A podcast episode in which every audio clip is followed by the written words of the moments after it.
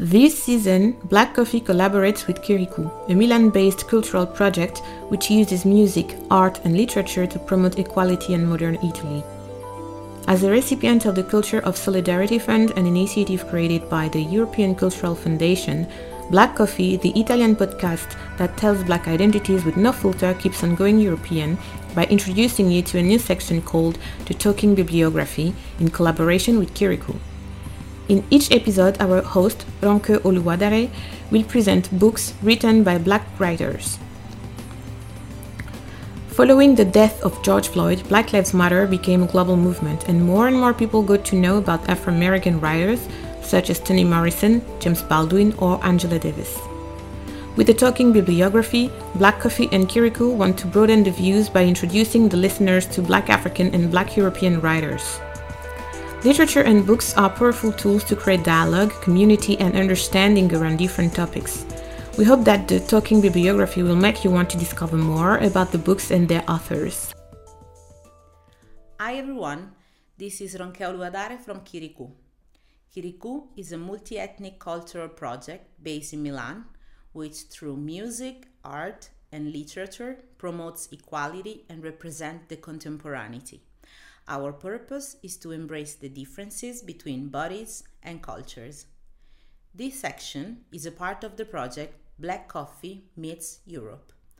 It's founded by the European Cultural Foundation. Today I will talk about Il riscatto di Claudia, which means the redemption of Claudia, by Emmanuel Edson. Emmanuel Edson is an independent author born in Cameroon. At 16 years old, he moved to France. He studied philosophy in Paris and has lived in Milan for about 19 years.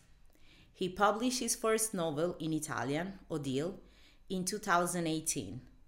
In 2019, he wrote Cuore di Migrante, which means migrant hearts, and L'ultimo passo, which means the last step, for Parma 2020. He collaborates with some online magazine and various associations. Il riscatto di Claudia, The Redemption of Claudia, is a screenplay. Claudia is an orphan who grew up in the city in Milan, moving from one family to another, until she trusted an old widow without children. The constant movements did not give her the stability or the opportunity to get educated. However, she has a gift her beauty. The only tool to cling to to get out of her misery. Her hope at the beginning is to marry a rich man, but she will soon realize that what man likes about her is just her body. After this final disappointment, she decides to get involved and in turn to use men with the aim of becoming the most important person of the city. Now, I will share with you one of my favorite quotes of the book. It's a dialogue between Claudia and her godmother. Godmother, um, I don't know what to say, but my girl, the word does not take prisoners. Meanwhile, do you want why do you want to become powerful? You can also just take the money out of men and bring it home. Claudia, my life must have a very specific purpose. Godmother, you're not driven by some spirit of revenge, are you? Because, my daughter, I want to warn you hatred and revenge are poison that take possession of people. Claudia, true, but I'm angry with life. Godmother, ha, I don't know what to tell you.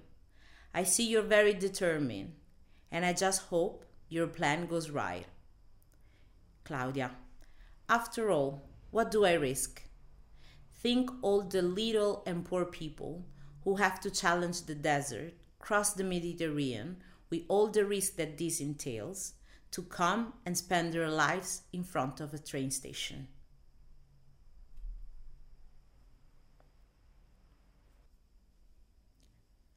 Now I will talk about Addio a domani, la mia incredibile storia vera, which means goodbye, see you tomorrow, my incredible true story by Sabrina Efionayi. Sabrina Efionayi was born in 1999 in Castel Volturno.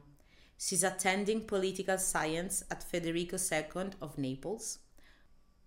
Her story is in these pages and in the podcast produced by Chora Media called My Name's History.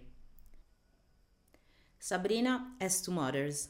One is Gladys, her biological mother, who was born in Nigeria and came to Italy at 19 years old to work and support her family who remained in Lagos. She did not know that her job would be to sell her body. The other one is Antonietta. She's from Naples and she did not imagine that one day Gladys would cross the street between their houses and put Sabrina in her arms, asking her to take care of her, to become her mother. She didn't know it, but when it happened, she accepted. From that moment, Sabrina found herself in a special situation because the relationship with her biological mother, with her origins, did not stop. And so she grew up between Castel Volturno and Scampia, between Prato and Lagos, changing family, language, gaze, and culture in constant search for a center of gravity. A complex identity and her name already tells about her.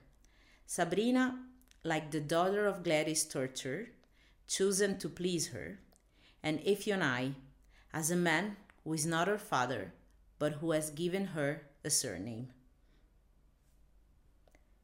Now, I will share with you my favorite quote of the book. In music, you were looking for peace they taught you how important it was to your culture and your people. Through singing and dancing, with their social and religious value, you were able to feel a part of a larger community. You once told me that during your grandfather's funeral, family and friends threw a party with music and food. My culture and my habits, in hearing those words, they turned that celebration into nonsense how can you be happy in the face of death of a death of a loved one? But you explained to me that must be celebrated. In fact, is not the death, but life, the life that the person lived. We hope to live as much as he does, and we thanked the years we spent together.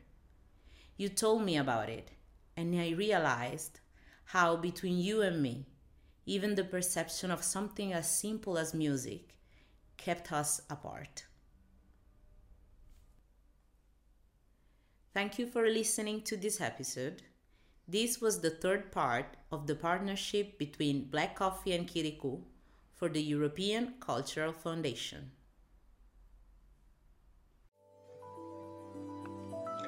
We believe that the Talking Bibliography will enable non-Italians and Italians of all walks of life to discover what it means to be black in Italy, what it means to be in, from a country and on a continent that grapples with accepting black people as part of its socio-economical fabric.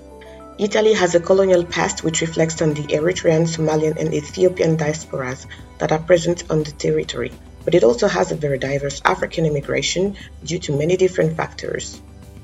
Just for the record, did you know many Francophone and Anglophone Africans came to study in Italy in the 70s and 80s because of agreements between Italy and their countries? Some left and others stayed and had children who are now black Italians, with and without citizenship. For this reason, we chose to introduce you to writers from different generations to reflect a more honest portrayal of the country's black presence, as well as why the diversity of these black experiences make Italy unique in Europe.